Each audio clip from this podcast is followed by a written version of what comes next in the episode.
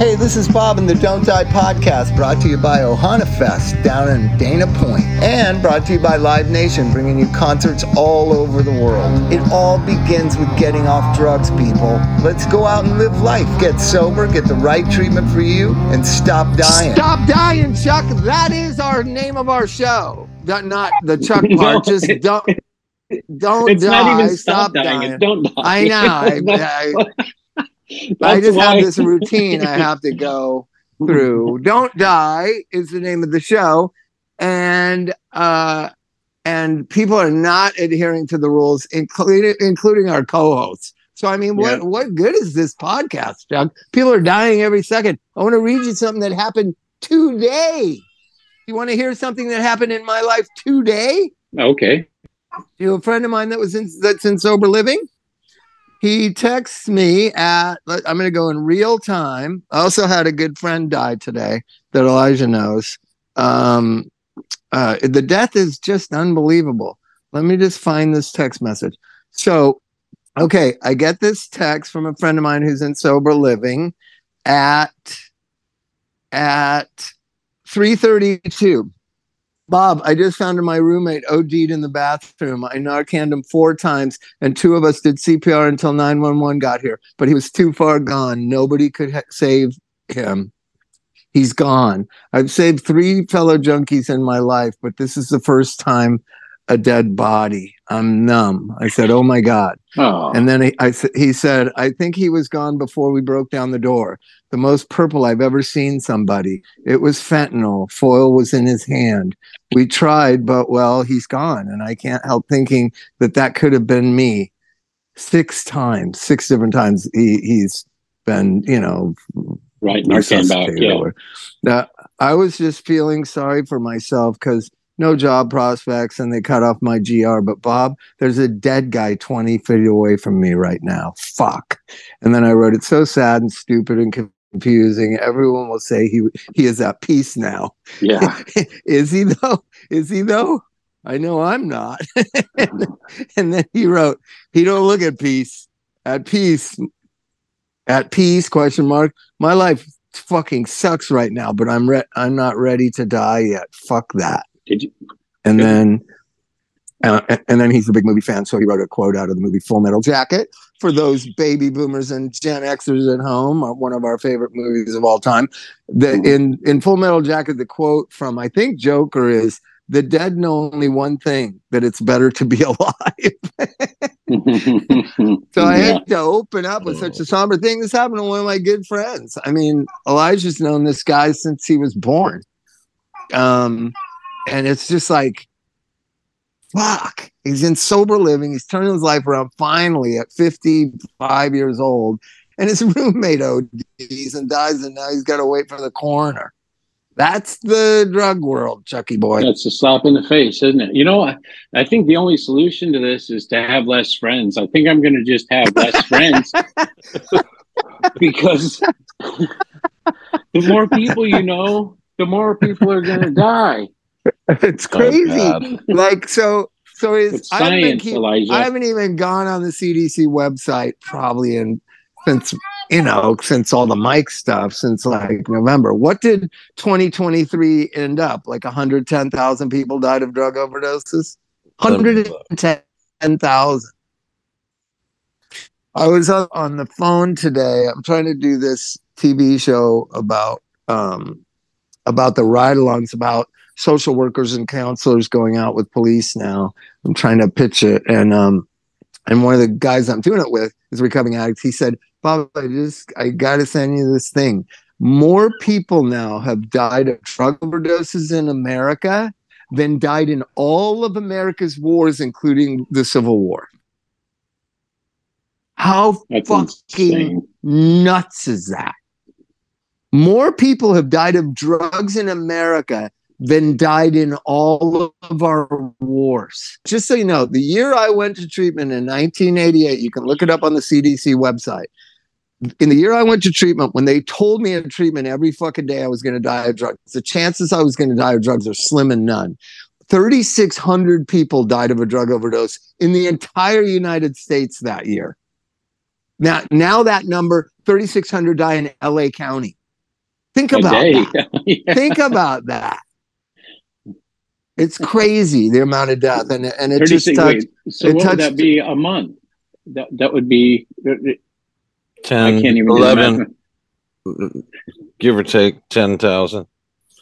Yeah, 10,000 in the US. it's about what the yeah. That's what the 2022 So, shake so was. now a month, a month, not even a month is almost three times what the yearly was. And so the it's not like America just seems like, oh, it's addicts, they get it, they do it to themselves. And they don't seem to be noticing it's their next door neighbor's son. It's this guy that died today that's in sober living. Another here's another thing. You know how they used to say, don't talk about AA, that you're in AA, because if you relapse, it'll be a bad example. We should maybe not mention that a lot of these deaths are in sober living. Oh, God. you know, if you own a sober people- living, you don't want us talking about this. That's for sure. Yeah. people don't want to go. Like, Well, that where really- people go to, to go and die? Yeah, that's but just it ups the odds then too. If you've got six people that are drug addicts that use fentanyl, and when they relapse, they're good. They are going to use fentanyl because because of the Suboxone, it's the only thing that's going to hit anyhow. Um, I wonder if you can. I you know, you have to have. I mean, there's so many rules in the state of California uh, about rehab, but I think you have to have a locked door in sober living. You need. You're entitled to your privacy. So this Yeah. guy was probably in the bathroom when they're saying they kicked down the door. He's probably in the bathroom. No telling how long the guy was in there for. You know how people go to work or they go to an AA meeting or they're watching TV or they got headphones on. So he could have been in there for a couple hours dead. You know what well, I mean? Well, not in a sober living because someone's always got to use the toilet. So they, he probably they probably knocked on the door. Although my friend uh, Darren uh, overdosed in a bathroom in a sober living, and he was there overnight. Overnight, they didn't Yeah. notice. See, that's No. another thing we should probably not mention on our Oh, show. my No, but there, that's the difference between treatment guy- and, a and, and guy- okay. A guy, wait a minute, I just want to clear it. A guy died in, in the bathroom in a sober living and nobody noticed till the next day. That's fucking amazing. So w- here's the thing. You know, you can either you can die in a motel room like people used to, or you can die as long as you're going to choose to go back to using these dangerous substances at the levels and in the route of administration that you do. Because when it started happening in Huntington Beach, I talked to a bunch of people I know down there, old junkie punk rockers. These people were sober and would shoot fentanyl. Like some people are too dumb for the fucking existence at, at a certain point, right? Like if Yeah, I'm going well- back to fentanyl, if I'm if I'm three months clean, I'm going back to fentanyl. I'm never shooting it. Like I just know myself. I know how I was. You build up with a tolerance, just like anything. So that's. But uh, Darren didn't shoot it. Darren smoked it. Same thing. Found the foil. You know, the foil's there. The fucking trail is there. You know, so it wasn't even wasn't even in a in a pipe or anything. It was. You But know, did the they way. die instantly? They did they die They like di- within five ten minutes, or did I they told die you guys over an about- hour? I told you guys about how they about how the kids my age use it is that they hit it the they hit it they wait to feel an OD and then they hit crack or meth. They wait to oh, feel Oh, yeah. the OD coming on so that they get the max the I know, but so they say Every they don't time. get the, but but what I'm asking is how long it takes. So It fast. So can be. It, it can be really, estimate- really fast. you guys got to listen. There's new evidence that millions of Americans are using fentanyl in one form or another. Millions with an M. Yeah. Because it's in every drug. So Yeah. millions of people aren't dying, only handfuls or hundred a day or whatever. But but so actually how many But so- day? Like so a hundred thousand. I had a girl overdose um, on property at one of the places I worked where she said she was hitting the pipe and then came to in the ambulance, didn't even feel the fallout, didn't even know anything other than she's hitting the pipe. Next thing she knows, she's in the you back mean? of I don't know what hitting the I'm uh, dude, I haven't she done drugs. she- she haven't wasn't done, doing a stop, coil. Stop. I haven't done drugs in 27 years. So hitting the pipe in my day meant taking a crack hit. Okay. What is hitting the Put pipe in fentanyl in this day and age? You put Put fentanyl, in a crack in a not pipe. a crack pipe, not with the Brillo, with in a in a meth pipe, In a meth pipe? Oh my and you roll around. Good God. Oh God! Now we're explaining to kids how to do drugs. This has started off terribly wrong. We were supposed to be like. Anyways, Well, I just you want know, the you to kids know how to do it. I just want you to know that we're making little to no impact. I think we were delusional last year when we thought we were making a difference, or you know, like no. it's like. Isn't that number? I've known to be delusional at times, but but anyways, uh the death is all around us and no telling what's gonna when when it will let up. I don't I don't think it will. When I read the first thing about fentanyl in the New York New Yorker magazine, there was a guy dealing fentanyl from a penthouse a hundred story building in in Beijing in China, and he was delivering it to Americans' doorsteps. And the profit Mhm. for that American that was getting it, this was like 15 years ago when it was still nobody really knew about it. The profit for I think $4,500 worth of fentanyl you're buying from a Chinese distributor translated to $13 million worth of product when cut correctly. And I looked, I read the paragraph like three times to, uh, you know, because the New Yorker is pretty hoity toity. I didn't know if I was seeing it correctly. So get the math equation $4,500 would gain you $13 million in product. And when I read that, I thought, here it comes, and it's never going to go away. As long as there's, you know, 12 million nine hundred and ninety nine thousand. like I can't even I can't even do the math. 99 mm-hmm. 12 million nine hundred ninety six thousand dollars in profit. That's Yeah. good profit. That's good. That's a good return on your money. That's a heck of a return. so that that now it, it got kind of banned in China, but it's going through Mexico and it's all every which way. Um, the price is the profit has probably gone down to maybe five hundred thousand dollars per, per, per like It's Still- it's still, still- so much. five grand investment to make five hundred grand. I think many Americans would get into that business. We're teaching them how to get into the Go. business now. Yeah, yeah. So, so yeah. we're no, still- See, this is You what know- happens. This is what happens in a in a fragile, infantile society. You're worried about what you say because you'll get the Mhm. blame for somebody else's action, right? Yeah. So, oh, they said they told my son how to cut, how to buy drugs or sell drugs on a podcast, and then somebody will sue us or or hold us accountable morally instead of the person who did that thing. Right? It's it's kind of Mhm. crazy. So Okay. everybody No, watches this- their tongue about what they say, but I'm just here to say an, a, a unbelievably sad plague is on our society. No one cares. Everyone's so obsessed with their own, you know, red team, b- blue team.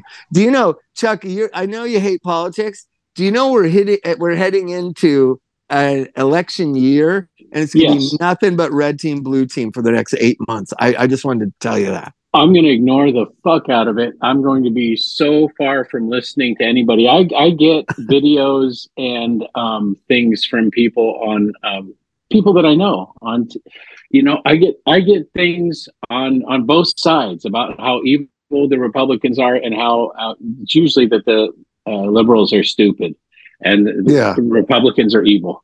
So it, I, I get these things from from both sides regularly, and it's just like I, I don't even open them anymore because it just it makes me batty. Once I start paying attention to it, it- you know, it's it's, just coming. I can I know, but it's but it's not but it's not the world that I live in. Well, here, Jon Stewart's going to do the Comedy Central or whatever. That he's going back to the news show just so we can celebrate the blue team every night. our Right, echo because it's chamber. entertainment, not Yeah, yeah. politics. Yeah, right, it's, not, politics. It's, it's- entertainment. It's WWE now. It's gone from Yeah, yeah. football to WWE. It's ridiculous. But I think it's going to be taken to the next level this time. How can it not be? Look at look at the characters in it. I remember when when uh you know when I was a kid, wrestling was like Gorgeous George, and they it was real slow, and they Outlaw talked, they'd grab the microphone, and they it was real. You know, there was very little fighting, a lot of talking, and it was very slow. They'd walk, walk around holding the guy in a headlock. My dad just take me to the Olympic Auditorium and see wrestling and roller derby too. By the way, the the That used to, Thunderbirds roller used to derby. be on TV too. Yeah, on channel, 52. Channel 52. And so the Thunderbirds and and then li- little Danny Little Red Lopez fighting on Friday night. So that we'd go to the Olympic a lot because my dad's uh, offices were right near the Olympic Auditorium. Um, and so, you know, my mom would drive me there. We'd go eat, and then we'd go to either Dodgers or the Olympic Auditorium. And I remember I didn't like the wrestling because it was so slow and they yelled into a microphone and the PA at the Olympic was really bad and you couldn't hear what they're saying and it was loud and smoky. People forget like all these snowflakes these days, like people used to smoke inside buildings when you were eating when I was a kid. like, Shit, on Like- planes, in cars, in movie theaters, on planes, on planes. in you could be a non-smoker sitting next to a fucking person smoking all the way to England. and Yeah. and on a plane there wasn't a lot to do, so the smokers doubled up their smoking. Right? yeah. There used to be ashtrays in the hand things of Yeah. airplanes, and so going at, when I think of the Olympic, it just smelled like fucking cigarettes. And to be like an eight-year-old kid, like. Oh God! You just got used to that cigar You know, cigarette smell I used to steal. but this anyways, wrestling was really slow. Then when it came back, it was faster and crazier with the Hulk Hogan and all that. Now you watch it, it's like insane.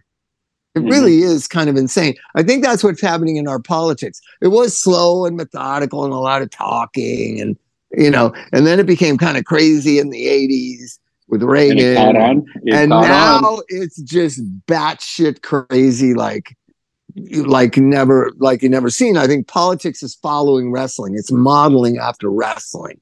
Like as wrestling gets more crazy, the the, poli- the political arena gets crazy. Oh. But in in in Korea, sometimes they have fist fights in parliament. So I'm wondering if that's going to start breaking out.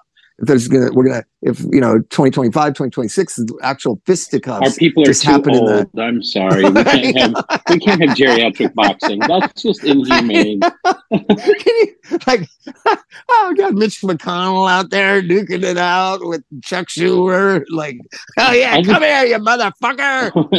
if, if you're not trusted to drive a car, you shouldn't be holding office. It's just it's so basic to me. You you know you pitch the television shows to people. If if you wrote this script exactly the way it is with the players, people would say we can't sell this show. This is just stupid. Yeah. If it So had here's- if it had a here's the thing that I'm trying to sell. So we've we pretty much legalized drug use. We don't charge people. We've pretty much kind of like emptied out the prisons. Like there's some there's some people that should be in prison and they're out and about. You know, like not me. you know, well, you know, there's always been rehabilitation, but now they're just releasing. So the police also the the kind of political correctness of the era. I know when we were going through our stuff here at our house, the police are very hesitant to get involved in anything. So Right. they're embracing pet teams, alternative alternative ride-alongs or whatever. And um, I used to be a part of a team in Pasadena called Respond, and so it was a social worker, me, a drug counselor, and a, an in uh, uh, uh, whatever they're called, uh, orderly, like you know, like a big Samoan guy, really. So- I don't think you can say. Samoan anymore. okay, oh my God, now I'm gonna get canceled for No. that. No, So- I, you know what? So no, I know what you're saying. A big fella. a big Um, big fella usually or gal too there was gals it was an equal kind of job Big, but it was somebody Vens. who represented kind of uh, support like and then it was me and then the social worker and the social worker was really professional and whatever and then there's me and then there's a person and we would meet the cops and they would be out in front and there'd be like a domestic abuse call and the wife would be outside and then the guys inside tearing up the house or whatever and they would wait for us to come called respond team And I did this one one time, and I said, "What's going on?" And the the wife said, "He's just drunk and and he won't go to sleep." And I said, "Yeah, I got it, got it, got it." And she told me he was in the side bedroom. So I walked around the side of the house, and I was like, I was like, "Hello." You know, because you don't know whether you're gonna get shot in the face or not, too. like, and, but then I saw him, and he was like kind of sad. You know, like when you're in a blackout and you kind of cut yourself or breaking some chair and then you're it's kind of all subsided and then Oh, yeah. but you know and you're in a room so I, could sense like things were good to talk to him so i talked to him through the window i said dude um i'm bob i work at las encinas hospital and it was right near las encinas and um you know there's a bunch of cops out here Like, and he was like, I know. Am I going to jail? And I was like, I don't know, but I think they called me so that you don't go to jail. I think like if you'll just go with me to the rehab and you can leave tomorrow or whatever. But if you'll just kind of come with us, I think I think it'll be cool. And he said, okay. And then I walked in, you know, it's all kind of scary though. You're kind of like, and I'm kind of like, why the fuck am I doing this for sixteen dollars an hour? well, yeah. I could get I could get killed. But but I was pretty confident. I knew what that looks like. You know what I mean? Like Yeah. you've acted like an asshole. You come out of your blackout. You realize what you've done, and you're like, "Holy shit! How do I fix this?" And then you know that there's cops outside or in the living room or whatever. So I go in and get the guy. It was the weirdest thing, like walking past the police line, right? Because I just recalled it to this TV show people today, so I'm thinking about it. And that was that was in like 2005. So there was alternative sentencing. There's my grandson. There was alternative sentencing, and I mean there was there was police working with social services as back uh, far back as 2005. But now every city has them. You know, sometimes on drug calls, police don't even go out, or they wait to hold a perimeter, and then the social workers come and they leave, right? And so that's what I'm trying to. It's called community policing. There's all these new terms, right? And that's what I'm trying to do a TV show about to show. And you got to show that it's more, it's at least as effective as arresting people and putting them in jail. And my concern is if we get a green light, there might be some repeat offenders because there was some repeat offenders back in the day when I was doing it. you know, not everybody, not everybody catches on to sobriety when they should. Chuk, is that fair to say? Is he? Is it a process? Is it a learning? Is there a le- the idea that you get a chance to educate people about that that you know just because someone goes into treatment doesn't mean it's over just because someone is sober for a little while doesn't mean that there's you know i- i- of course we this is ju- it's a perfect platform to educate on top of showing the reality of it and that it is next door and that it is all over the place and that it's not just in certain communities and that it and that it's it's permeated I don't know why we can't get on some sort of same page about this issue. It's just crazy to me. Like, uh, you know, anyway, so so one of the things I want to say about it is so after people realize that rehab doesn't work the first or second or third time, a lot of the parents that were, were like negative, they knew there wasn't an alternative for their kid. And I had dealt with them two or three times, and they're kind of mad at me. Like, you better get it right this time, or like, you know, Yeah, like, what- you know, check the recipe, Did son. you You're tell him? up the cake. Did you tell him I've been to rehab 26 yeah, times? yeah. Some sometimes 24. Martine's been 36 times. But uh Martine holds the record as far as I know it, but there's probably new record breakers down there Oh, in Costa yeah, Mesa. There's I'll probably people in Costa Mesa that broke those records. People But that the- doubled that in a rec- year. But you know, just like records in the NBA, the 80s were a much different era. To go to rehab 36 times, you had to have some cash. Anyways, uh, Hard to get those stats when there was only 3,600 OD deaths. Yeah. so so so uh so I started telling parents, and it, it was it made more concrete sense. You know, you can't just keep lying and saying, "Well, you know, if he comes with us, he's going to turn it around." Like I just started saying, "Well, uh, you know, at least you guys will get some sleep, and and you'll know that he's safe, and whatever. And I'll call you if he leaves." And that was enough for parents because they've been through hell for like a month or a month and a half with the kid like stealing money and running around and crashing cars and doing all the things that addicts do. Um, that they were going to get some peace for a while. That's what rehab started to represent to a lot of parents of 20 something addicts that I was dealing with. You know what I mean? You're going to Mhm. get some sleep. At least they're not, you know, going to be, you know, because there's nothing worse. I remember I told uh, Elvis uh, Sydney, I told Sydney today that Elijah ran away when he was 15 and he she said did you go looking for him and I I said well when he was 13 and 14 I did but when he was 15 I kind of figured he'll be back Yeah. He'll get hungry she said she said why didn't you call the police I said the police would then hold me accountable I couldn't call the police back then Sid my 15 year old ran away like uh, yeah I didn't need Yeah, to open up no, a can then of you- worms with that You get to go to jail. Still probably But- not the still probably not the way to go today. right. But Elijah ran away when he was 15 for like two weeks. We didn't know where he was, but I knew he was all right. I figured I'd hear if he wasn't. You hear from the coroner if he wasn't, or the police. I mean, that, I know. that's that's the truth. It's just Tell like you Sid. must be all right. I haven't gotten any calls at two in the morning. yeah, tell Sid The you were first just hoping not to hear from the police.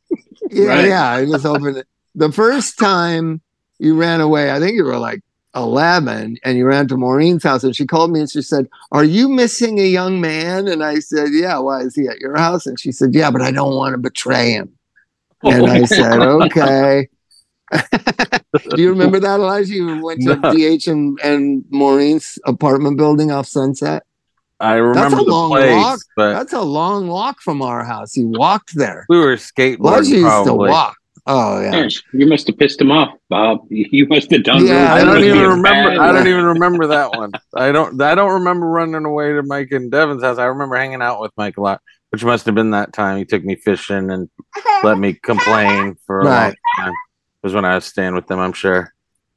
But you know, And then, uh, you know, Elijah just grew up too quick, dude, too quick. You know, one thing, let's talk about siblings, some, something interesting. So we tend to, and I don't know, Chuk, if your kids do this, we tend to try to see our siblings as the same as us. And I think Elijah falls into this category.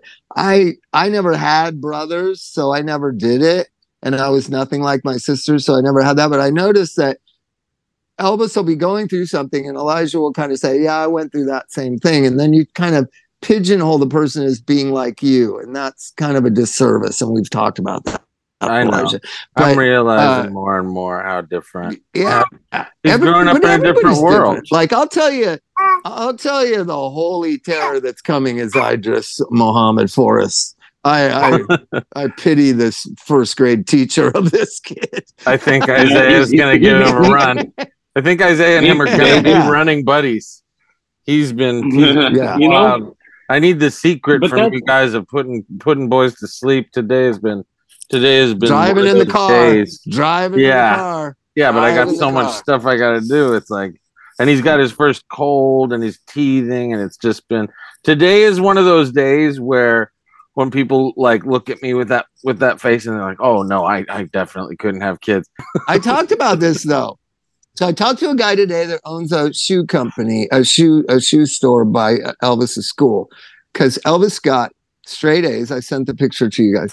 Dude, he got a 4.0 grade average in the first in, in the it was only two semesters a year in the first semester. So I bought him a pair of shoes that he wanted today. And the school guy said, the the the the shoe guy said, "Hey Bob, how old are you?" And I said 62 and he goes and he goes, "Is Elvis your youngest?" And I said, "No, I have a 3-year-old." And he said, "Holy fuck." And, uh, And and I said, "Well, there's too many 80-year-old people sitting around with nothing to do. When I'm 80, I want to have something to do."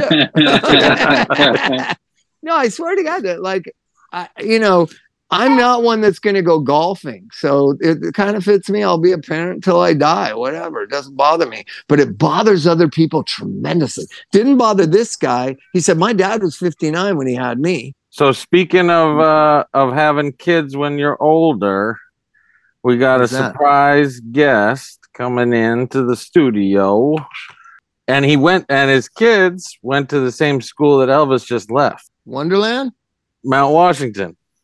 Mount Washington. Here we go. Tony? Yeah, here we go. Ah, Tony's not as old as me. Come on. I'm not I didn't say he's as old as you.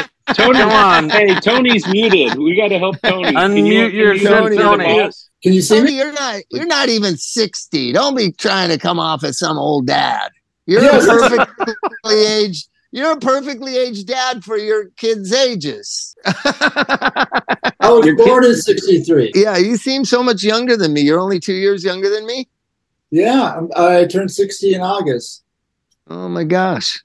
Welcome. Happy birthday. Well, here's Tony. And you played at the benefit and was magnificent and it was fun. And we haven't talked about that yet. So I guess we'll talk about it. Wait a second. Wait a Um, second. For those of us that can't see, uh, that's uh, Mr. Tony Malone. I think you were in the band the longest with Mike Martt, right? It was just you and Mike on guitar for one whole tour. I yeah, thought. no, that was me. Definitely. How did you find out Mike was sick or or dying? How did you find out? Because I think he kept it a secret. But maybe Iris Berry know, knew, and I think Iris would have told you. Did you know he was sick?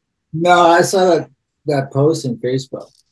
And oh my God. I told him this is what was going to happen. Yeah, he was like, uh, you know, he, Nikki Beat said something, or Nikki Alexander, whatever, and uh, said, "Hey, give me a call uh, before you die."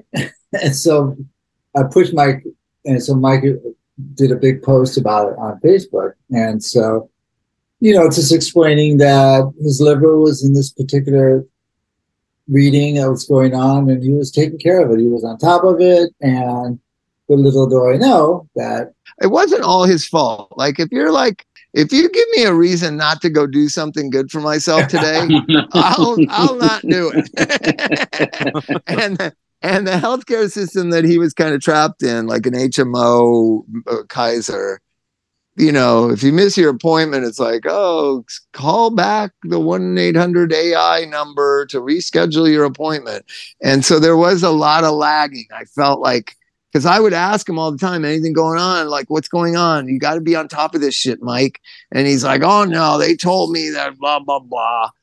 yeah, you didn't question him, right? He was like, okay, you know, some, it sounds like he knew what was he knew all the right things to say, you know. when you don't take care of your hepatitis C and nothing bad happens for 20 years, you're like, okay, I'm good, whatever. It's not that bad.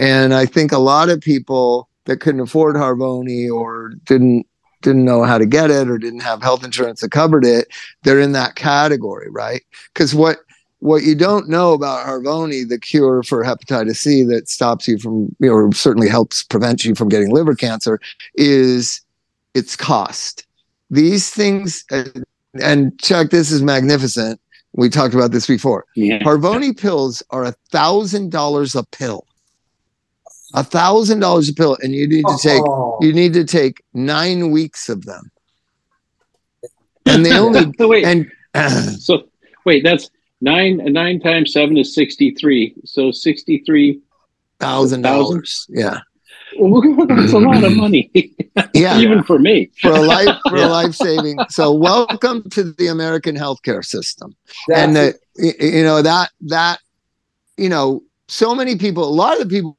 we know tony went through the trials. I mean pete did, did max smith did. A bunch of people got cured from hepatitis c from the trials that they were doing here in los angeles. They did them repeatedly all over the place. And me i was so lazy at you know people say you need to call this doctor and she'll get you in. And i called one time and she said oh you know if you would have called a couple weeks ago I could have gotten you into the study.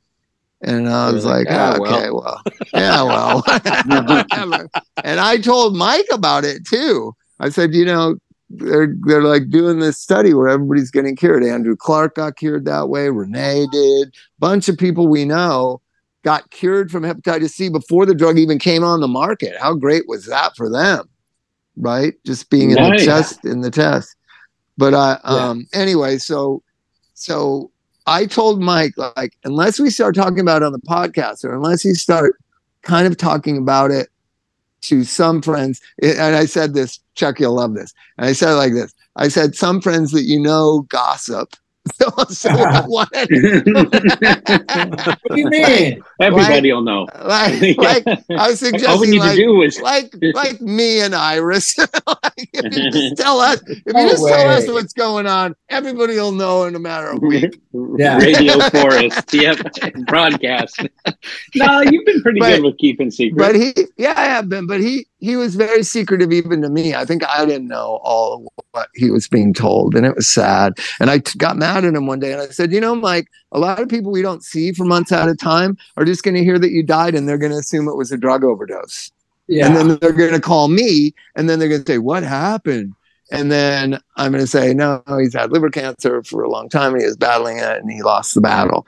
And I said, And he goes, Ah, you know, like when he, That was and he said, he said, he said, he said a funny thing. He said, he said, Well, I'm sure when you get liver cancer, you'll tell everybody and you'll just talk about it every podcast. So you live your life and I live my life. And I don't want everybody he said i don't want every he didn't like i think really what it was is mike Martt lived and died by his own sword which was he didn't like being the center of attention he didn't like people coming up to him and talking to him you know even when we would praise him about his songs he would always you know Chuk what i'm talking about what is that when somebody Yeah. says oh no you know when i said across the pond's one of the greatest songs ever written he said you, you no no it's just a fucking song right Self-deprecating, you know, and but whether he is believes that what it or it's not, called? Is that what it's called? Self-deprecating humor is or deflection is when you put You- yourself down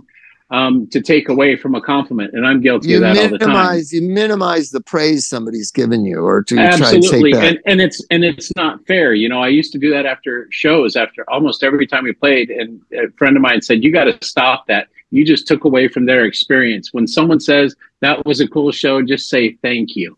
Yeah, that's a big Don't say it sounded like shit on the stage, or yeah, if that's what that wasn't what I was trying to do. well, or I- whatever. yeah. Well, Elijah, you're guilty of that. I know, I- but I caught. I've seen I, Elijah. I've seen Elijah. caught be myself doing that. amazing.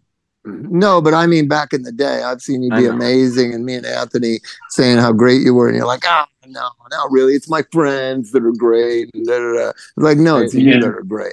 I had a And, uh, conversation with a guy named Christopher Forgus where he put me straight on that a long time ago. Where he was just like, he's like, how can you demean their, you know, how can you demean the person that just enjoyed your work? Like, how can you tell them they don't know shit about it? They don't know what it was supposed to be like. They had a great experience. Let them have that great experience. Doesn't matter what you wanted, what your goal was, what all your self. when did he tell yeah. you that? Because he didn't tell you that back when we right were around when I all quit, right, when I, right around when I quit playing music for like a public all the time. so, so I mean, I saw Elijah. The on, probably the buddy. greatest show I saw you was on that Vine when everybody walked outside when you were just singing the same part over and over again. That was amazing. And that that night, I was telling you how great it was, and you're like, "Yeah, I mean, it's really good because of so and so played piano with like I didn't even know there was a piano player. I don't give a fuck. You're like that was amazing because of you." So here's the thing, Chuk. I'm not that right. Tony knows this. He was in a band with me. I told people after the show at the memorial, and people were saying that was amazing. I go, I know. You never know with Thelonious Monster. It can be magical or it can be shipped. But I and I said it to two people as I was walking out. Just know that you're lucky you were here to see that. and you probably said the same thing after your worst show ever 30 years ago. yeah, Right, you like, stupid yeah, yeah. fucks. You're lucky Yeah, yeah. you get to say But you I saw never, me. I never, I never had that. Whatever that thing is that you're saying, Chuk, I've never had that. Like No, I I know wish how I good. I am. I know how good I I, am, I- and I don't oh. understand why more people don't. False, false modesty too, because Mike, Mike down in his guts, he knew how good those songs were. He knew how good he was as a songwriter. There's frustration about Yeah, I know, but listen, I was working with Tom Waits one time, and I and he started going off about how great the song was, and that this is gonna, this could be a hit, this could be on the radio, right?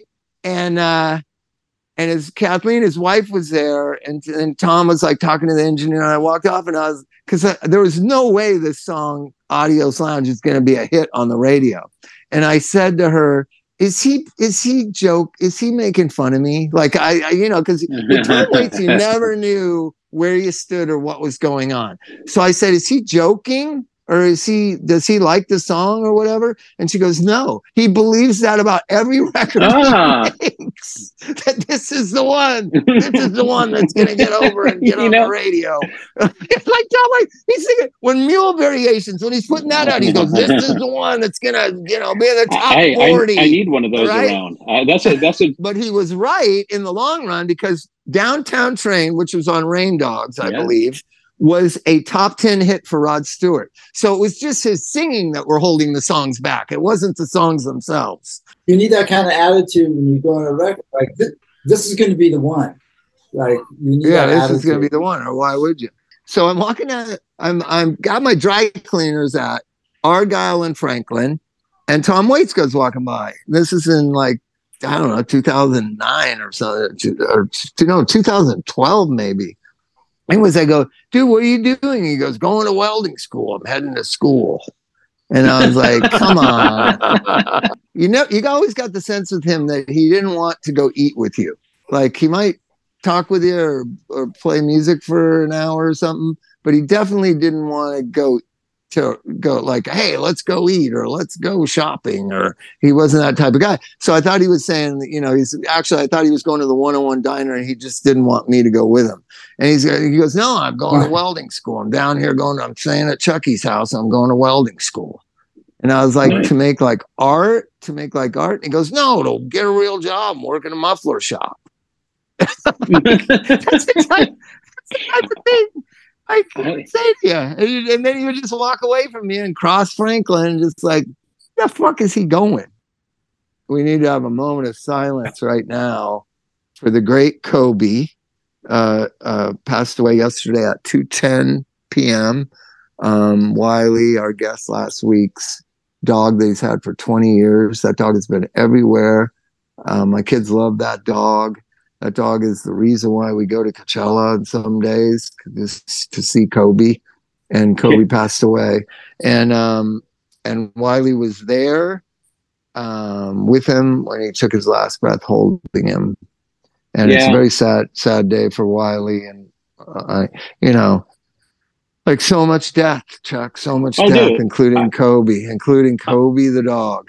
I didn't tell I didn't tell Bug that one yet because he had his uh, Uncle Phil pass this week. So it's just like uh, I, I don't want to do more than one death a week for him. I think 52 deaths a year is plenty for a 13 year old. the Mike the Mike death is still reverberating around here because because Sid probably the first person Sid's ever known that's died. And the other day, what's today? Tuesday? Yesterday when we were driving to school, she just said, I don't want you to die. And I said, I'm not gonna, Sid. Never. Right? So so here's the thing. When you get older, when you're not taking care of yourself, when you're not paying attention, when you're being silly, or when you're a dog that's 20 years old, death is out here. But when you're 22 and you're in sober living and you just can't stay sober one more hour or one more day and you die like the kid did today, I mean, it's just fucking heartbreaking, you know? And um, a funny thing was, so people have lived longer. uh, no, but in the conversa- in the conversation with Sid, Right. so people have lived longer now. When I was a kid, my dad died at 58. So, you know, my parents used to smoke when we had dinner and they would have food in their mouth and take a drag of the cigarette and be chewing and smoke coming out. yeah. You know what sucks for the people of that generation? My my mom's parents that helped raise me, they all died the same early sixties, mid sixties, and they were they were five days a week Catholic mass people. They never drank, they never smoked. They still died the same age range, give or take, as your parents. Yeah, because of the food, because of the food. They ate meat and potatoes every day. So, Tony, not only were you influenced monster and you were a heroin addict, from what I recall. That's what they say. Not of the magnitude of Mr. Martt, though, I would say. No, he was a pro. Were you fond of the crack cocaine too, or just the Uh, heroin? It was just too much to juggle both of those, you know? Yeah, Mike was into both. Yeah. and drinking. No, you- uh, You said I- you were there. All the stories I tell, you were the guitar player when Mike would hawk his amp and play acoustic guitar on the other side, correct? yeah. Yeah, yeah. He would, he would get hamburgers a lot. Do you remember the, the day the day we went on tour? We had to stop at Elliot's Elliot, Salter, uh, yeah. So Elliot Salter. Salter Pawn Shop. and pick up the. That was like a regular thing. It was like no big deal. Okay, we're gonna get. Yeah, we're gonna this, go, and then we're gonna stop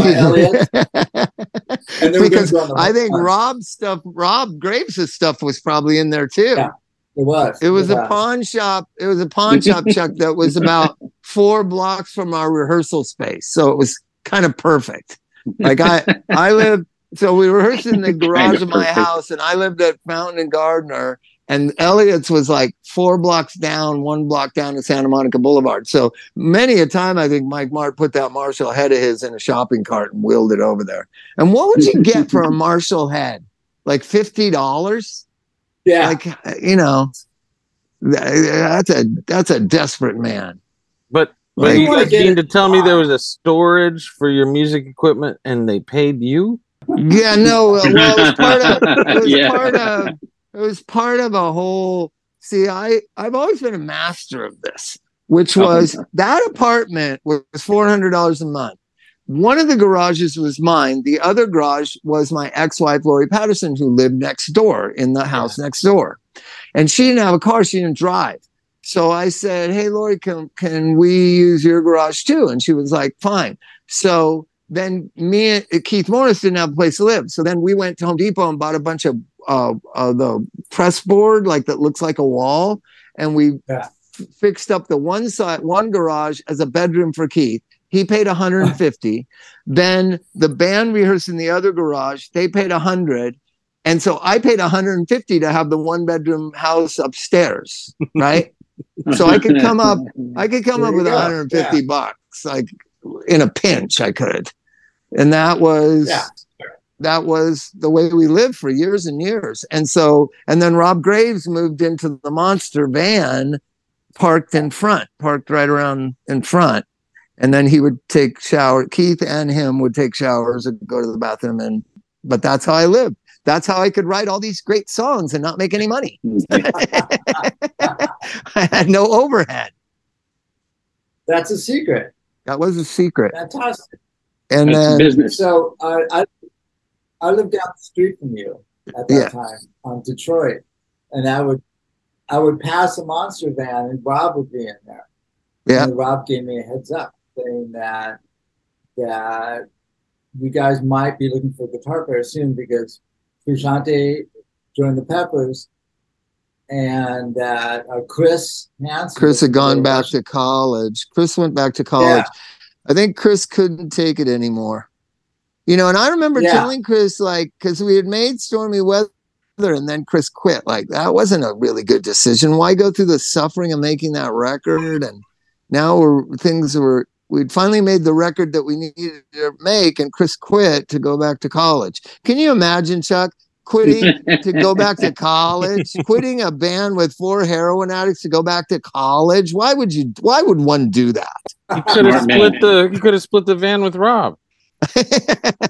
Tony, what was it like? Like, were you in awe of Mike? I was always kind of in awe of Mike, in awe of his Uh, his um, I don't know his like what was it? What was it that was Mike Martt? He was just larger than life, but like a fuck up too. It was just the weirdest combination. it was hard to it was hard to like him at first because he like was kind of aggressive and just loud and like and Scary, what I was kind of scary. He was kind of kind scary. of scary yeah and and basically it came down to I was kind of jealous is what it was but at the time I didn't know that you know I you don't when you get sober and you start examining your motives and stuff Right. uh, you realize stuff later. But at the time, I didn't know that. So Well, that's uh, interesting that you say that because I remember in all those times that you were in the band, you were always practicing. You'd have your guitar in the hotel room. You were like always playing your guitar. And I'm pretty Yeah. sure Mike never practiced playing guitar ever. Yes, never did. it's, I, like- I don't know what to say. it's, it's weird, right? It's fucked up. Like, uh, like he just and that whole thing with not having a guitar strap, and he'd have like a towel. He like we had a what did he have for a guitar strap? It wasn't a guitar strap. It'd be just like whatever, it works, whatever. An extension uh, cord, duct tape. Duct tape everything. Mike Martin Yeah. duct tape his shoes, his Yeah. amp, his suitcase, his guitar, his cords, just just duct tape everywhere. duct tape. He duct taped Yeah. his shoes. Shoe thing was coming off the bottom. I really didn't like those shoes that everybody's talking about the memorial. I thought like enough is enough with the shoes. Like I like fucked up shoes, but his shoes were ridiculous. And so finally, the finally shoes. the, the, the, the finally the sole of it came off. Like he had these shoes for the whole time I knew him. The sole came off, right? And I'm thinking like, well, that's finally the end of these stupid looking shoes, right? They, they were combat boots and they didn't have strings in them, so they they just were wide open, like eight inches on the top. And how he kept them on his feet was kind of a miracle. And then then the thing finally came off the bottom, right? So it's just like cloth touching on the ground. He took that sole and duct taped it back onto the bottom of the shoe and just walked around with it, like with a duct tape sole on a shoe. I was like, Mike, why don't you just get another pair of combat boots? He's like, what's wrong with these? These are fine.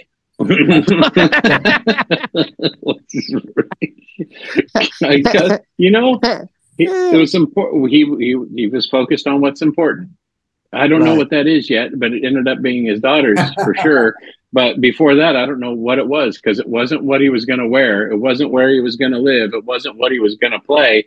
It wasn't how he was going to hold up what he was going to play. He uh, he walked through things a little bit differently. It was weird. I I know what you're talking about, uh, Tony. I don't know this jealousy. I was mad at him. I was mad at him to, that he. It was so effortless for him to write songs, and it was so hard for me to. Like I would, I would just think about the song I'm trying to write, figure it out, and play it a thousand times, and Mike could just come over like, "Hey, I wrote a song the other night, and it's just be better than the song I was working on for a month and a half," and be like, "Fuck you, fuck you."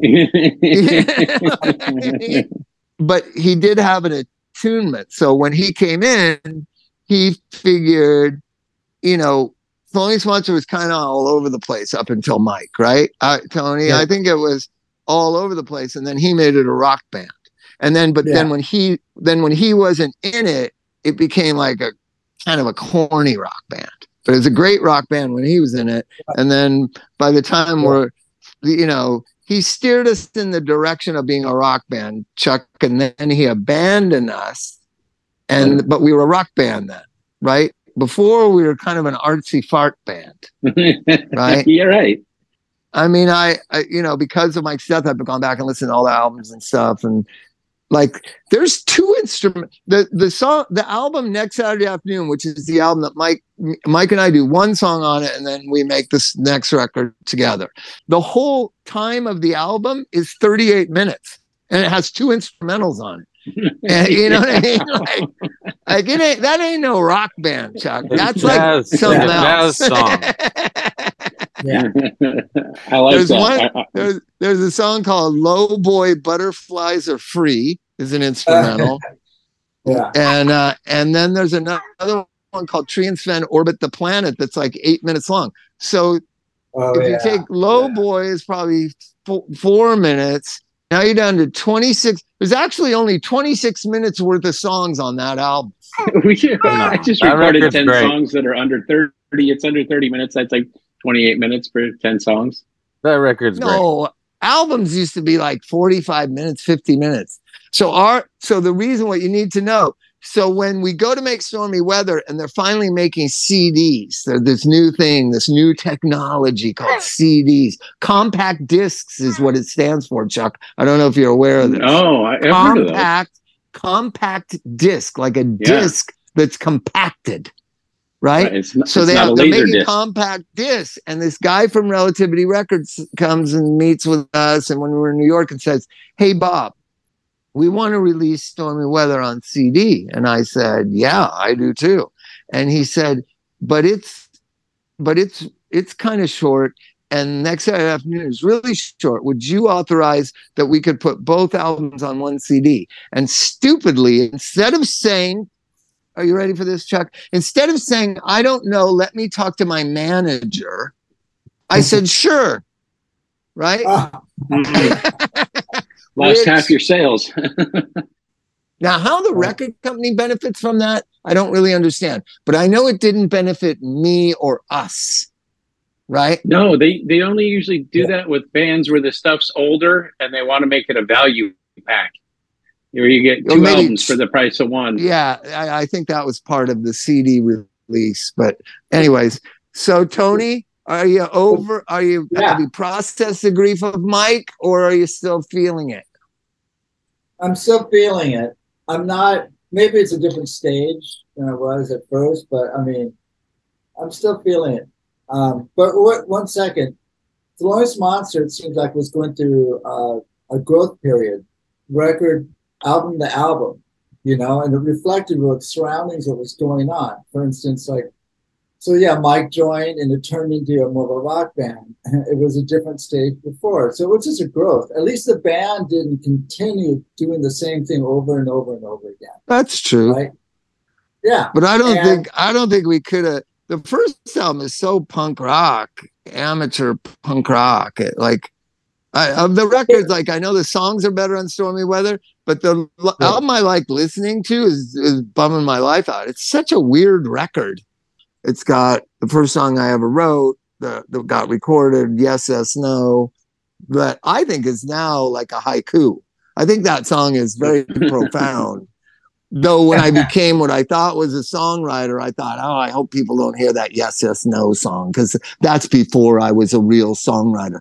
But really, the concept behind the song yes, yes, no was I thought me and Anthony have this thing where we do know when to say no, we do know when to stop, right? Um, someone like Mike Martt did not know when to stop. Yes, Right. yes, yes. Yes, yes, yes. and so I was describing like that's like drugs and life. You got to say yes, yes, yes, yes, no. Eventually, you have to say no, or you're gonna die, or something bad's gonna happen. And um, Wow. And that was the song. I think it's like a haiku. Yes, yes, yes, yes, no. So I'm not saying no, maybe, uh, no, yes, maybe. I'm saying That's only yeah, five. yeah, You, yeah. you need a five seven five makes a haiku, Does it? right? That's Yeah. mystery. It's Yeah. five five syllables, seven syllables, five syllables. It's a good song. Yeah, I think it's I think it's a really good song. And um James and but it was Champs, right? really it's like a playful, weird meat puppety type of it was like, yeah, Tony, you're right in that this the albums are kind of set in the scene that they're in. So the band I loved at that time was like the Meat Puppets. And so Meat Puppets had fast, really fast punk rock songs, and then they had weird country songs, and they had, you know, and the, you never knew whether the Meat Puppets were serious or not, right? Yeah. I, I didn't know if they were serious or not. I thought they were serious, but Yeah, then could be the whole thing is a joke too, Chuk. You never know with these people. They're from Arizona. You can never Well, tell. Good music, it always has a little bit of sense of humor in it, even if it's um, just sarcasm. You know, I think uh, I, I think the most intellectual people use humor, whether it's dark or light. It's there. Yeah. So the Meat Puppets had a song called the Whistling Song. Yeah. I like that song. Me and Chris and KK and John and everybody was into the Meat Puppets. I remember I went and saw the Meat Puppets, um, one of their first shows in LA, long before they were the cool SST band, and um, and then of course the cool Kurt Cobain band. But so Meat Puppets were kind of playful and and had funny songs and cool fast punk rock songs. And second record, I kind of was influenced by Top Jimmy. I was living with Top Jimmy, which is not a good thing for any young person No, no. right and yeah so there's there's a lot of like blues and like you know though there's punk rock it's like blues based lyrics and whatever and and and it's still got that artsy fart you know Right. so anyway so then mike comes and and you know, to me, Mike was Gun Club, right? Tony, I, Yeah. like he was he was Jeffrey. He was like the real version of Jeffrey because I knew Jeffrey really well, and Jeffrey wasn't who people thought he was. Like Jeffrey is like he's just so sweet and he's he was not the guy that made the the real Jeffrey Lee Pierce is a normal kid from the valley. The guy who made Fire of Love, I have no idea. That's like some mm-hmm. persona he incarnates, like an acting role. Mike was really that person. You know what I'm saying? Yeah. No, we said That's- that. We said that. We said that he was actually he was the freaking the real Keith Richards when Keith Richards wasn't Yeah. really doing the heroin. Mike was. Yeah, and but Jeffrey too. So so that idea that now we have this gun club sound that you could, could use and this kind of Keith Richardsy thing you could use, that was that was exciting to me. And so the album reflects that. There's no there's no artsy fart stuff on that stormy weather. Right? Also- it becomes a rock band. Also, this was going on at the time. Mike joined, and then eventually I joined, and I witnessed or sat in a lot of things that were going on at your house. And for instance, like Mike would be there, uh, Carlo would be there with his guitar, maybe Bob Kuhn. Uh, Oh, Bob just Kuhn, sitting Carl- around- Carlos Guitarlos. Yeah, and playing guitar, just acoustic stuff, and this honing stuff that was going on. You were interested in doing that. That, that I don't know if you were doing that before stormy weather. I don't think you were, but No. I don't know. But no, so it was that- it was Mike. It was having because no one in Thelonious Monster could play acoustic guitar. like you know, like but Dix, Dix can't. Dix could. like- Dix could play acoustic guitar, but I I always wanted to be like Peter Case and John Doe and go play McCabe's. And now that Mike was in it, now that was a real possibility. That is true. And then everybody would was at my house and we'd all play music. My house was like, is there houses like that anymore for kids? Like everybody just come to my house. Like and even people that Chuck, even people that had way nicer houses would come over to my house to hang out. Well, that's Right? where the people were. Yeah. yeah. And I had this little tiny backyard. It was like six feet wide and like 20 feet long.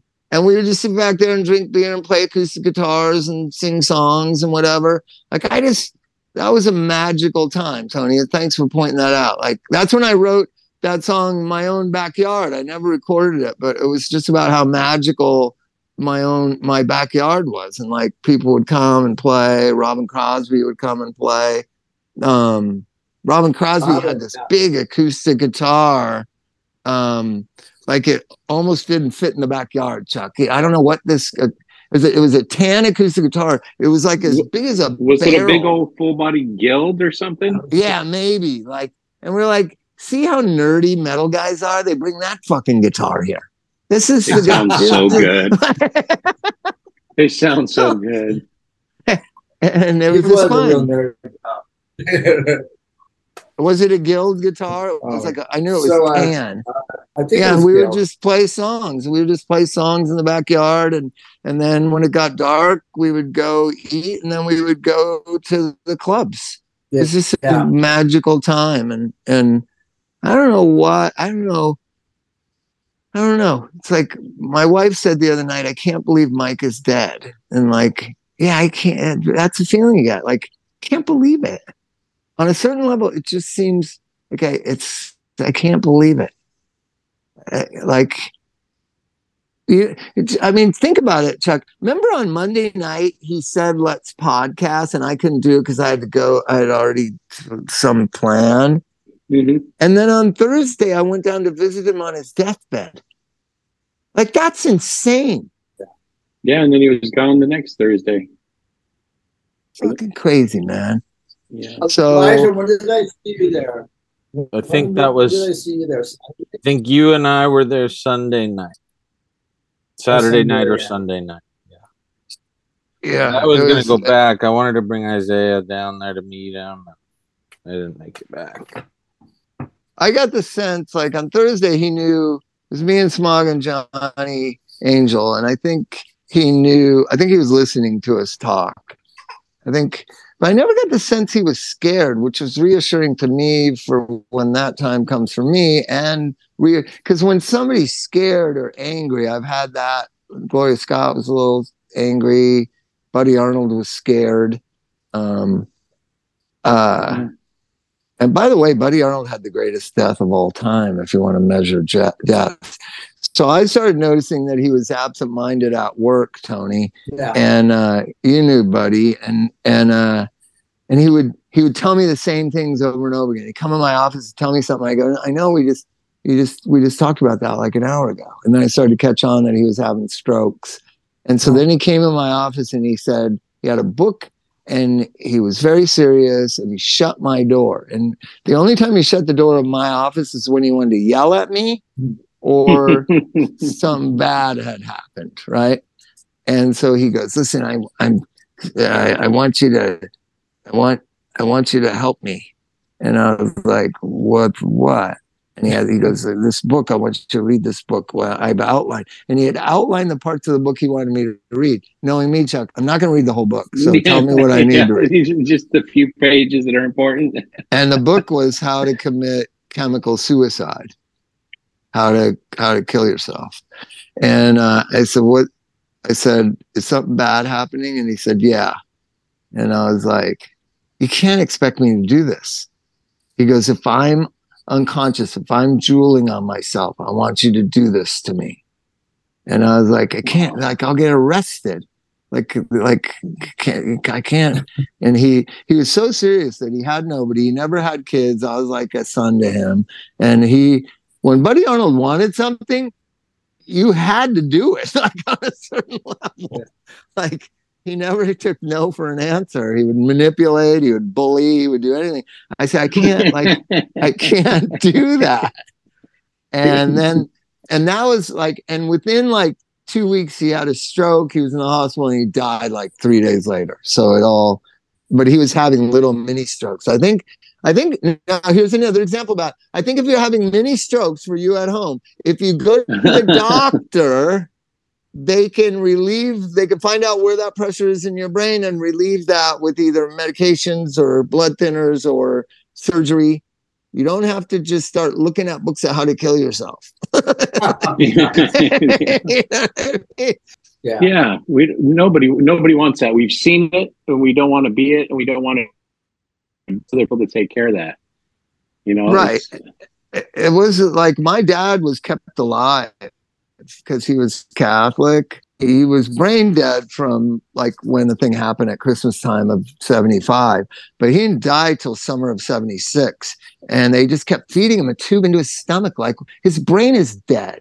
He doesn't, he's not, he's not, it's not the same human being, but they used to keep people alive. Chuck. Yeah, So that new, that new movement of I don't want any do not resuscitate, and Yeah, yeah, yeah. You'd be brain dead. They'd feed you, feed you Yeah. through a tube, like a white. I remember it was like a white creamy shit would go down this Oh. tube. Like, what the hell's going on? yeah, well, it, and it, and it ran up the bills too, didn't it? I always tell that story that you tell dad about uh, trying to explain like generational alcoholism to friends or girls I'm dating or whatever. That story that you told me about, they told your dad, you got to stop drinking and smoking cigars or Yeah, yeah. Be dead in a year. And he said, he said, that's too bad. I'll be dead in a year. well, then, then he bonded with his best friend Curly Einboden because he got told the same thing. That's Curly, and they both had open heart surgeries around the same time. And so they, and back in the day, if you had open heart surgery, even at 58, you were like an invalid. Like you couldn't walk. My dad went from like walking really fast and yelling at people to like walking really slow. Like- and whispering Yeah, at people. yeah, whispering and mine, you know, not talking much. And so Curly and him would walk after dinner around the golf course around where we lived. And my mom and Curly's wife, Dot. How about this? There was a couple who lived around the corner from us named Dot and Curly Einboden.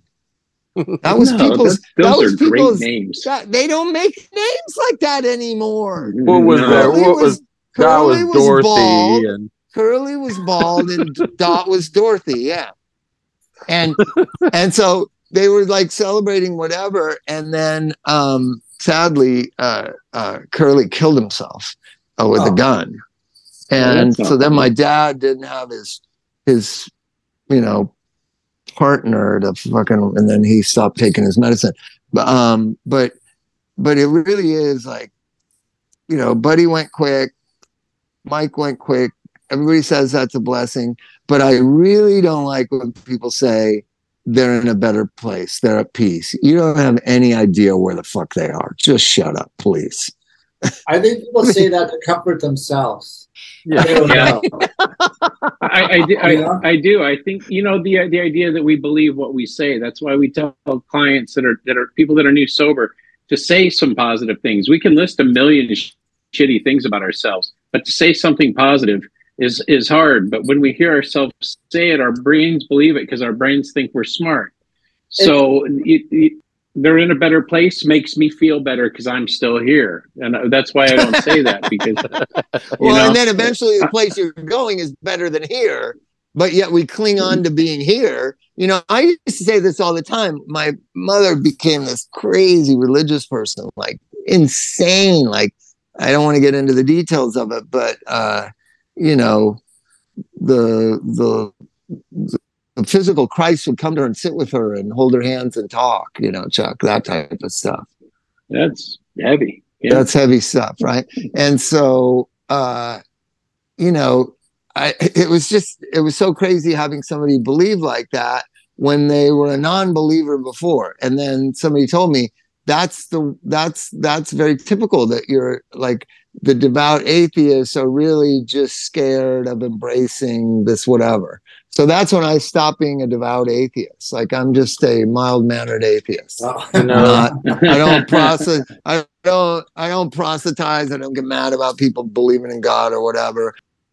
It, it was nice playing music with you, Tony. It sounded great. It was fun. It, you know, it was sad the circumstances, and um, glad you're healthy. I mean, it, it was was weird. Like we had the same. We have kids go to the same school, and you see a drop off. I was always so nervous at that school because there's so many hipsters, and I felt Oh, old and fat and stupid and I like Oh, no, like I just like that you know there was Chuck at this school in LA like you would look Yeah. around and like um there weren't like five hundred dollars shoes that looked like you got at a thrift store. It's like you know there's some yeah, there's some no. there's some uppity people up there, Tony, and I don't know. You're amiable and you get along with everybody. I get angry and insecure and lash out and want to attack and want my kid to go to a different school because those people just I don't know. They just rub me the wrong way.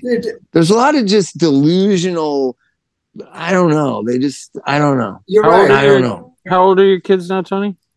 10 and uh 10 and 14. So one of them is in high Right. school now, and one of them is about Yeah. to start at, at Mount Washington. Is that That's Mount Washington? Clementine. Clementine is 10 and Tucker is 14. And Bob's right. It was a lot of there was a lot of third grade mom in yoga pants, a lot of Tesla cars. Yeah, Tesla's lot like, I, like Tesla's like, uh, crazy. Like they should have put a charging station up there.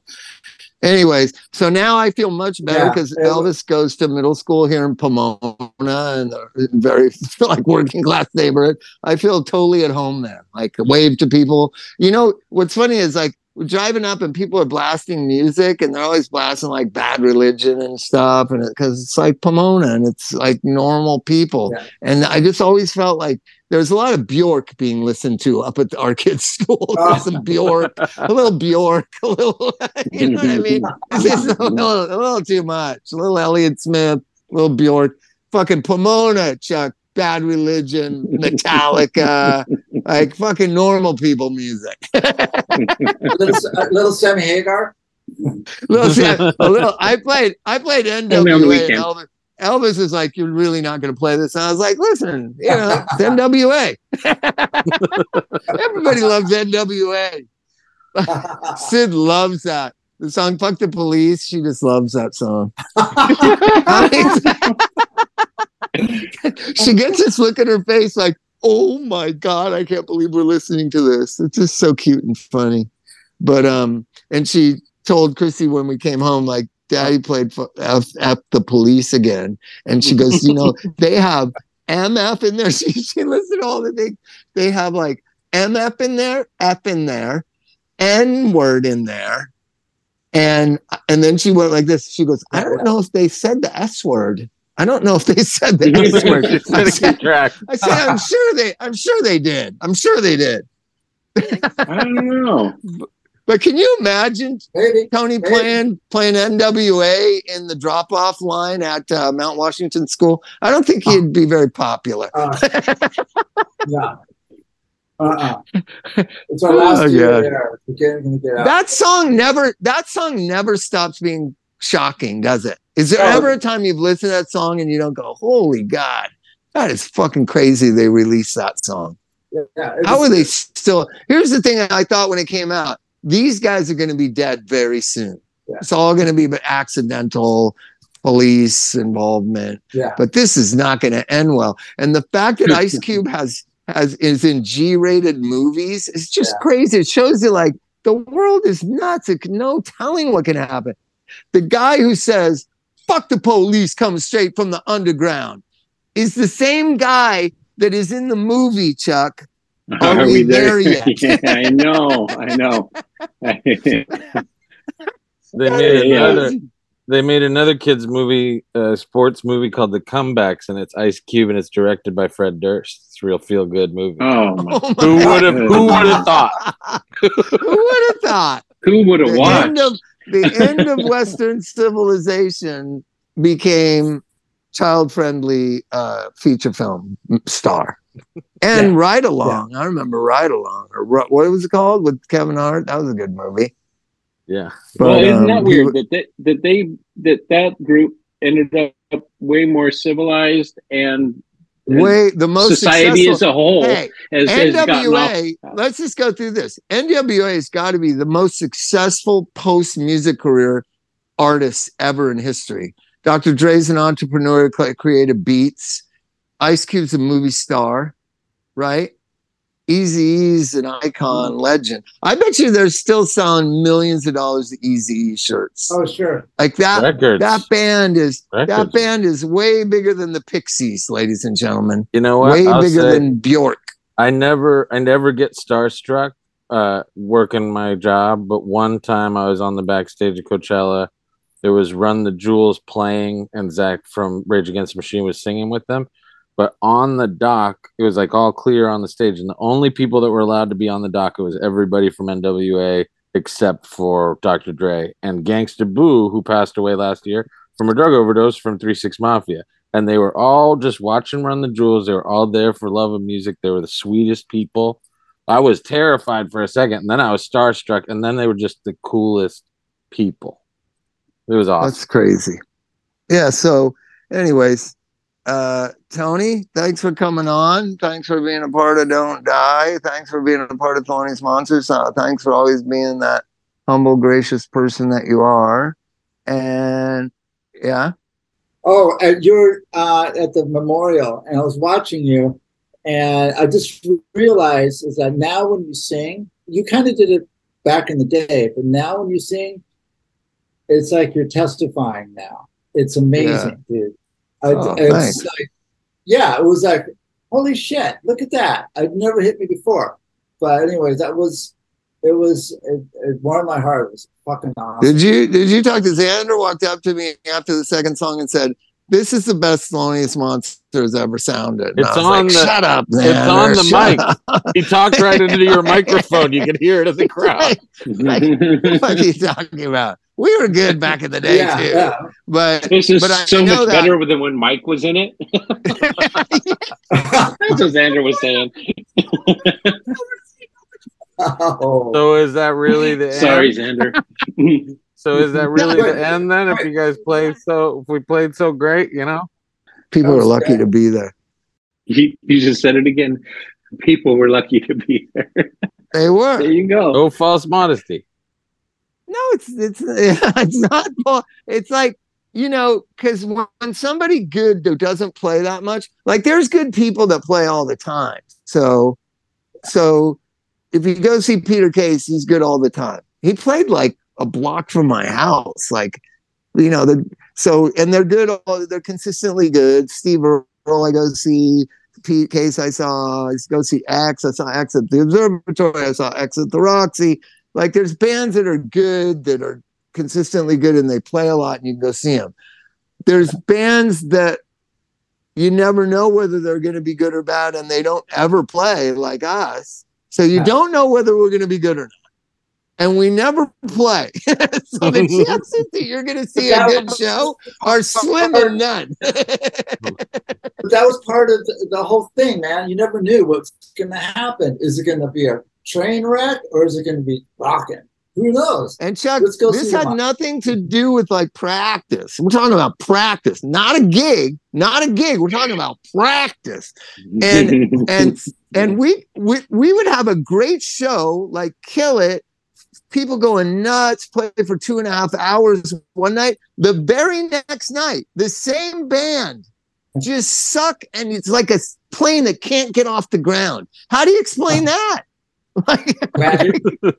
Like, yeah, you know what? There there is there is something bigger than just people playing music. There's chemistry. There's one person can be off and it can mess up the whole thing, especially a drummer, right? If a drummer's not having a good night, the whole thing sucks. Bad attitude, man. If you if you don't turn yourself over to it and just allow it to happen, it can be a motherfucker. You guys let it happen on that Sunday afternoon. It wasn't Right. about it, it, you didn't say this has to be the best show ever. You said we're going to showcase some music uh, that was a part of Mike's life, and I think everybody did that that day. And I think that, that that's what made it great. It wasn't wasn't an ego thing. No one was Right. saying these people are here to see us today. The, no, most of the paying music. patrons, you, you know, yeah. So it's just like it, It was it was why- amazing. All right, we got to go. It's nine o'clock. I got to Oh, get the kids to bed. I'm hoping they fell asleep, but you know, I'm not. Okay. I'm not, not the. gr- I'm not a good parent like you, Tony. Like I'm gonna go check in and see if everybody's asleep. Are they already asleep, Tony? Are they already in bed, Tony? Yeah. They're. Yeah, around here we just kind of like let it flow. Like, uh, but but um but but usually sid always does the right thing i just always does the wrong thing and elvis you never know he's very up and down i think hey, he he's he's getting straight A's. Don't fuck with that kid. Yeah. Yeah, I know. Whatever's going He's on, He's doing But- music. let him keep He's doing the enjoying hair. life, and he's and school's important. what about what about hey, hey chuck what about when it's like 10 30 at night and you hear talking and you go in there and you think somebody's there and he's on his phone what do you do about that Oh. what do you do about that talking on the phone at 10 30 Did you go in there and go, hey, we're, we're trying to sleep? You say, hey, we're trying to sleep. Come on. You, Yeah. yeah. Well, that's it. Yeah, that's what I say. Like, dude, I know. You know what I say? Even see, see, Tony's a good parent. Chuck, he says, "Hey, we're tr- we're all trying to sleep so that you can reason." I go and go. If you let, if you wake Idris up, I will fucking kill you. no, no, oh no. Is that about the ma- same thing? It's kind of the same thing, isn't it? I know, yeah. he's He's getting straight A's. I don't know. again, again, if you if, if you know that's the thing. Like with with my older kids, it was that's fine, it, but it was you know be courteous. There's other people in the house, but you're going to school no matter no matter what tomorrow morning. And No, no, but am don't I- care how yeah, tired yeah. you are. Am I a bad person? Because if he wakes it up, I'm, you know, Sid will go back to sleep. I just wakes up. I walk on pins and needles once Idris is asleep.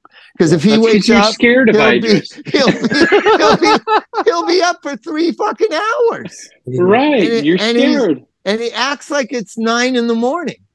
Like, I want to mm. go, he'll say, I want to go outside, outside. And he'll open the door. I was like, like there's bears out there. I say, there's bears out there. And he just keeps walking right out into the darkness. Like, oh there's- god, It's rare. It's rare. He's like a rare child. he reminds me of me, and if I, I, gue- I'm guessing he reminds you of you when you were that age. All right, we got to go to sleep. It's ten All after right. nine. All All right, right, love you guys. Good night, to talk to guys. you. Don't- Great to don't see die, you. everybody. Thanks, everyone. Good night. Good Good night. to see you, Tony. Bye-bye. Night. Good to see you, Tony. Bye.